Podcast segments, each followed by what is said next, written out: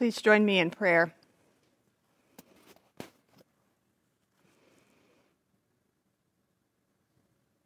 O Lord, may the words of my mouth and the meditation of all of our hearts be acceptable in your sight.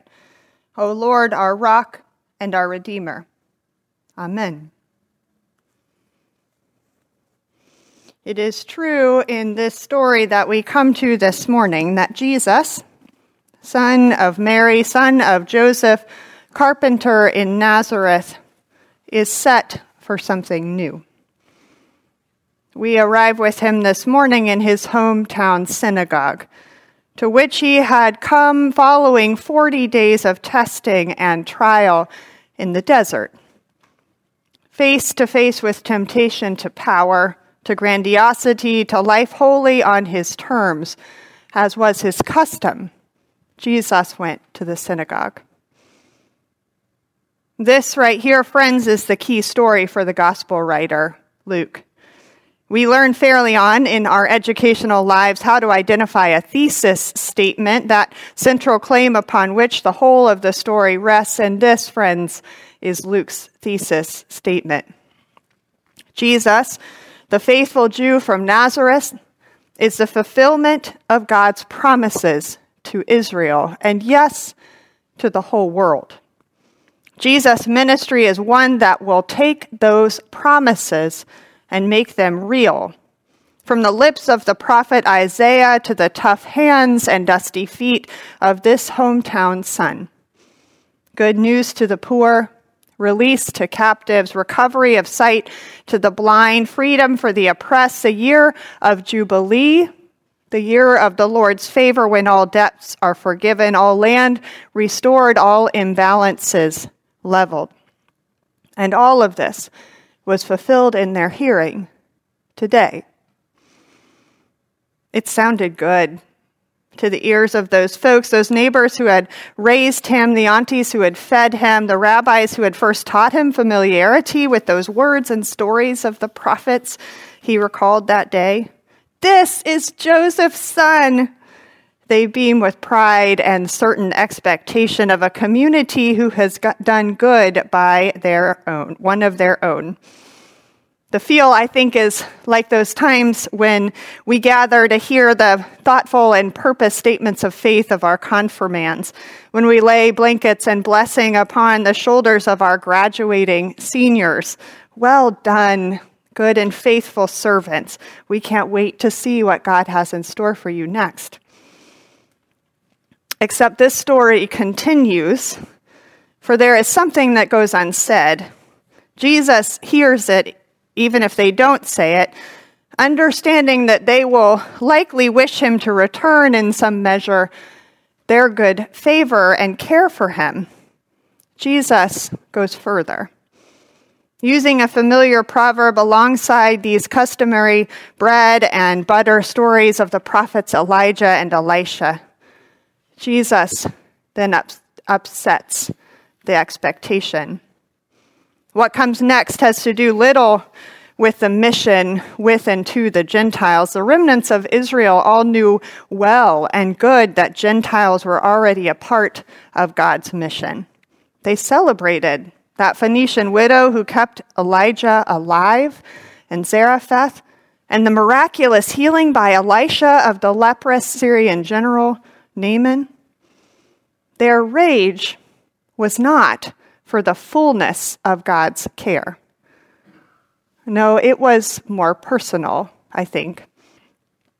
It was the rage of a rejection of custom, a questioning of held expectation brought on by no less than that hometown kid they had helped to raise.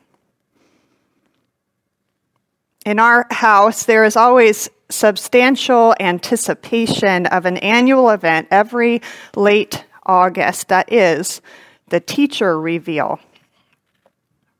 The questions start in mid June Who will my teacher be next year in school?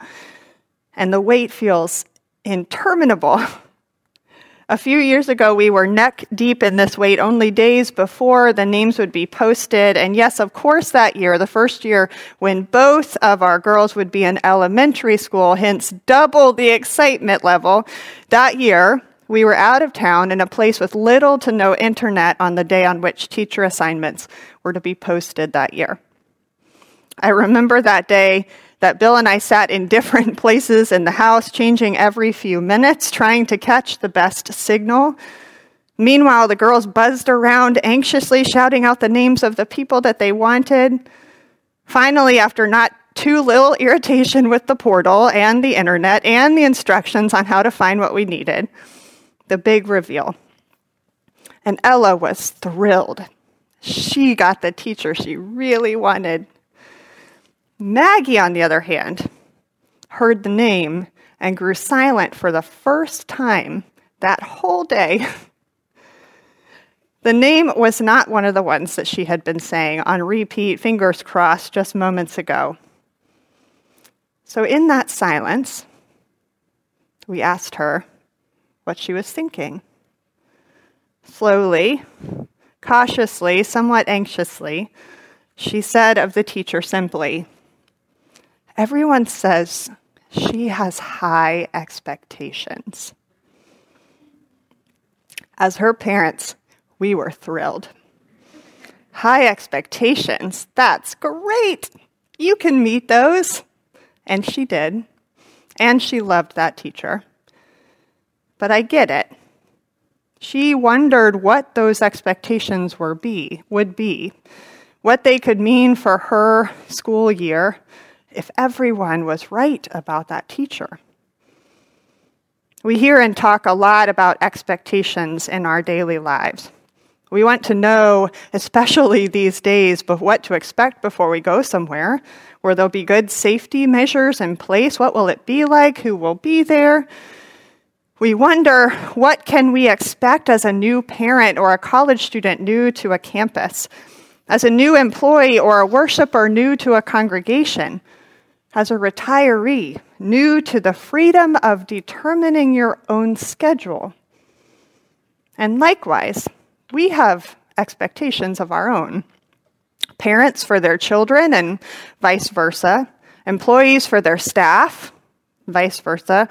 Teachers for their students, governments for their people, congregants for their church, vice versa, vice versa, vice versa. Our societal and social fabric is woven tightly with expectations that we have for one another, the ways we determine to be accountable to and to be held accountable. It is certainly right that we hold high expectations for one another and for ourselves in this community. We are responsible to worship meaningfully and att- intentionally, responsible to care for one another to serve our community and our world, to teach the faith, to faithfully steward the work of Christ that has taken place in this place for many years, stewarded by the saints who have come before. And surely, it is our responsibility as the body of Christ to proclaim the good news to the poor, release to the captive, sight for the blind, freedom for the oppressed, restoration of equitable living. It's a big list, friends. But there are others too, woven into these things that are core to our mission. We also hold implicit expectations for certain ways of our life together, for familiar patterns of community engagement, for what to wear on a Sunday morning and how worship ought to feel, for what it means to be an active member. We assume a knowledge of church culture and practice that more and more I wonder if it is not foreign to those not long steeped in the faith tradition. Some of these are so ingrained in part of the culture that they only come to the fore when a new member joins and then leaves not too long after. A confirmand asks a question that's been on their mind for a while. A working parent continually declines leadership positions we just know they'd be perfect for. Or when we wonder, whatever happened to that person? We don't see them anymore. We attach these invisible rule books to every event, and they regulate the price of tickets, where a table should be set up and by whom, and how funds should be collected and allocated, says the Reverend Carol Howard Merritt, speaking to these unsaid expectations that happen in every congregation. In her book, Tribal Church Ministering to the Missing Generation, Merritt urges the church to consider what changes are needed to make a welcome space in our shared life for a younger generation. A generation that yearns for and could be richly fed by what is at our core meaningful and caring community, deep spiritual practice, and intentional engagement with the world, but one that is stymied sometimes by these unwritten rules of the way it's always been. The term tribe can be problematic, I understand, if understood as exclusive and conforming to a singular identity. But Merritt frames it here instead of uh, instead as intentionally inclusive and intergenerational a makeshift family, purposefully relational, formed around shared belief, tending to the needs of one another, celebrating and remembering tradition. One of the challenges to this is when we are driven in our life together by those implicit, unspoken expectations, which she calls our customs, those actions that are in accordance with a precedent set. And she distinguishes these from traditions that she defines as forms of belief and practice grounded in ancient authority and meaning. The customs are those which, she goes on to say, are the guidelines that take years to gather, and they are written in the murky history of the yard sale committee, in the collective unconscious of the planning team, when a new person comes in, he is not yet familiar with this unwritten congregational book and will unwittingly break all kinds of sacred rules. She will suggest that tables be set by the window instead of the door. They will want the money to go to the homeless shelter instead of the children's home. After a couple of meetings where several of her ideas are met with, no, we tried that before, or we couldn't possibly do that. She is quickly conditioned. They learn that they will not make a significant contribution to the project, and their valuable time would be spent better doing something else. While Merritt writes this concerning a younger generation, I suspect that we have all run up against the customs of church at one time or another. She helpfully does not lay blame on anyone in these scenarios. The longtime members who have had these same conversations before and tried, sometimes failed, at the very same ideas are deeply in love with Jesus and in the church. New members or a younger generation, those unfamiliar with these customs or just wondering why we do it that way, are trying to do right by their promises to engage fully and do the best of, to their abilities. And they too are deeply in love with Jesus and desiring to love the church. The mismatch, these crosshairs, this feeling of pride and of hope and then of rejection, Jesus and his community are navigating these waters. Of him, they expected one thing Is this not Joseph's son? Of, him, of them, he needed more, or to be honest, something different entirely. Story after story reveals that when we draw a line, Jesus steps over it, refusing to be boxed in by our expectations, our customs, our invisible rule books, rather than see this as a rejection of his hometown or a rejection of custom or simply a limitation of human expectation. I wonder if we can see it as an invitation. An invitation to examine what goes unsaid, what distracts from our life together, what is known and what is assumed? What customs are ripe for reform and what ways of being continue to serve us well? Will we listen to that brave question from a 14 year old or the worried parent who can't to really take on one more thing or the retiree who would like to spend this newfound time meaningfully?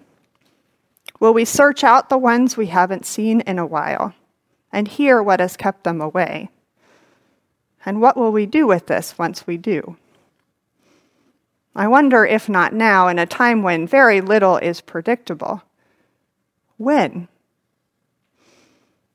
The thesis of our life together as disciples of Christ, the central expectation around which every sacred tradition and custom forms, is the same that Jesus proclaimed in that synagogue good news to the poor, release to the captives, recovery of sight to the blind, freedom from oppression, proclamation of Jubilee. It is to proclaim Christ crucified and risen as a promise fulfilled today that has implications for how we live and move and have our being every day. In all of our long years of faithfully working to do this, it can be the unsaid rules, the mismatched expectations that hinder and interrupt, that deprive us of voices, the presence, the gifts of those who will surely serve to enhance our life together. So, an invitation. At the start, yet again, of Jesus' ministry as he heads from hometown to shoreline to hillside to table, speaking what is yet unspoken, expanding, offering high expectations of all whom he meets along the way. This is an invitation to examine our hearts, to reveal our best hopes for life together, and then to follow willing to change and be changed for the sake of building up the body of Christ here and now. Thanks be to God. Amen.